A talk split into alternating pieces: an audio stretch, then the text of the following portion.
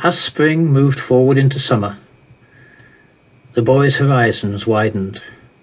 Scout activities moved more outdoors, the athletics could get back out onto the track in earnest, and the bike rides began again.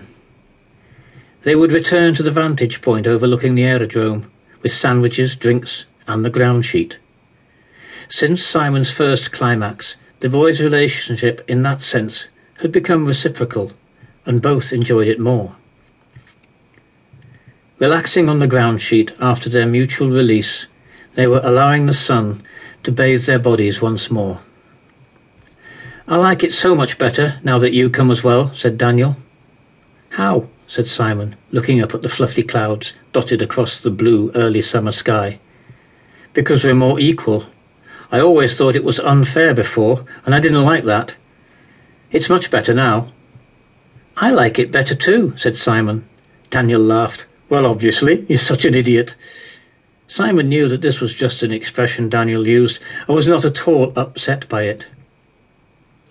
Feeling Daniel's hand stroke his body, he lay back and closed his eyes. He could hear the noise of the countryside. Some insects, birds, a tractor in the distance. He could feel Daniel next to him, hear his breathing. He sensed Daniel's face close to his. He felt the touch, Daniel's lips against his. Surprised, he opened his eyes. Daniel drew back and was looking down at him, framed against the blue sky, uncertainty on his face, the question ready to be spoken. I'm sorry, Simon. I didn't mean.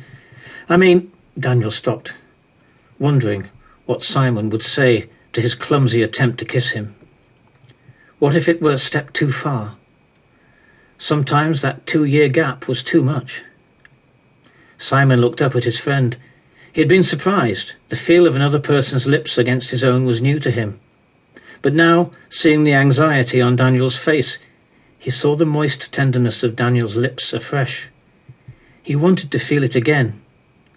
Without speaking, he reached up and drew Daniel to him again, and they kissed, lips exploring lips, tongues touching, the effects reaching through each boy's body to fresh arousal. This was new to both of them. Neither had realized the erogenous consequence of such kissing. They drew apart. Was that okay? asked Simon. Super. Fantastic. I'm so glad you liked it. I was worried you might not have, and that I'd spoil things. You could never spoil things. I liked it too, really did. You've done it before, though. I haven't, Simon. You're the first. Who with? Everybody knows you kissed Cynthia Jackson at the juniors. You can't count that, said Daniel, indignant. It was just... And he leaned over and briefly touched his closed lips against Simon's. Like that. Not a proper kiss. So was that a proper kiss, what we just did? You bet, said Daniel, and kissed Simon again, as they embraced, rolling on the ground sheet, their bare skin warm in the sun and against each other. Simon had always thought of Daniel's hair as black, but now, running his hands through it, stroking it in the sunlight, he could see a host of colours, shades of deep dark brown as well as black. This variation seemed to reflect the complexity of his lover's nature. Somehow, the closer he got to Daniel, the more there was to know. It was an adventure that would go on forever.